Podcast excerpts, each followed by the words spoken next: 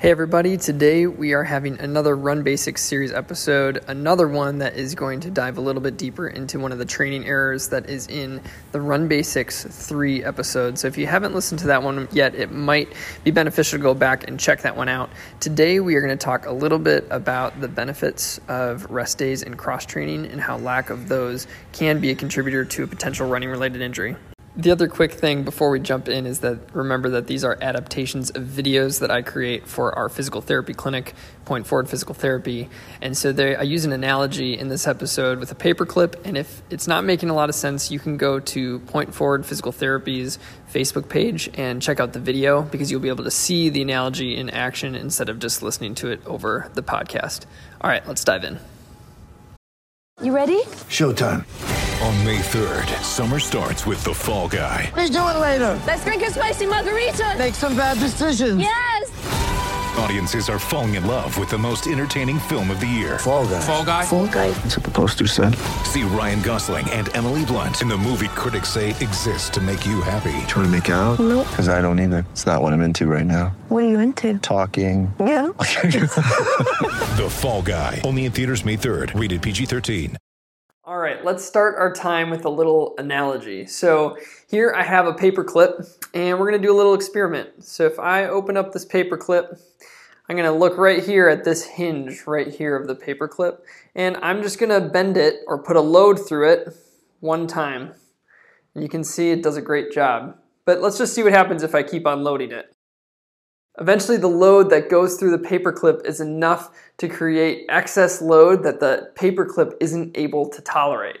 So that's what we're talking about here today with recovery days and cross training. We're trying to prevent us from having an excess load that our tissues may or may not be able to tolerate. Now, before we go any further, there are a couple major differences between us and this paperclip.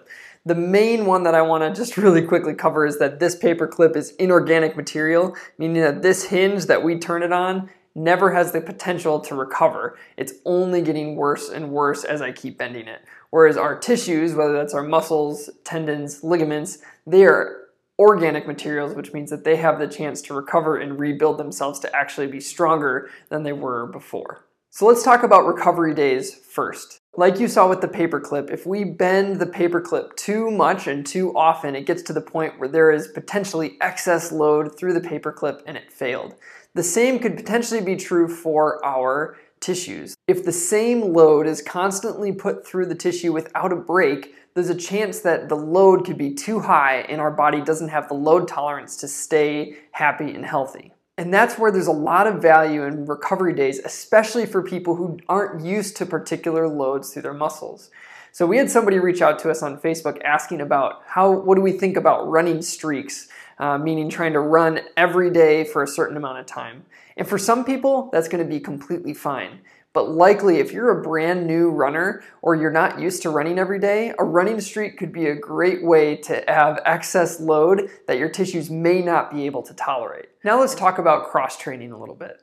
If you decide that recovery days are something that are a needed part of your running regimen to decrease the load through the tissues, cross training can be a great way to stay active even on the days that you're not running. So let's go back to our paperclip analogy.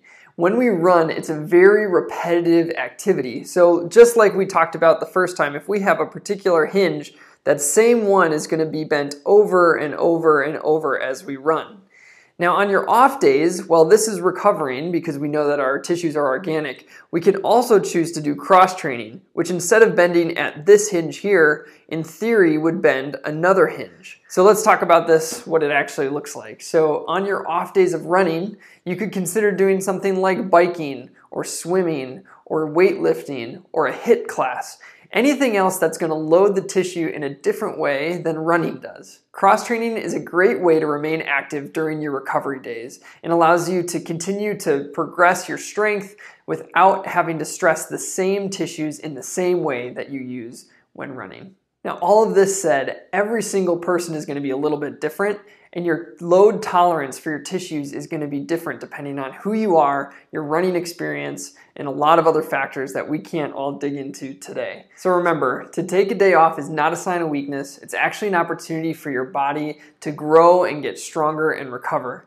And if you want, you can use cross training as a way to maintain your activity levels while allowing your body to recover from the loads that are put on it.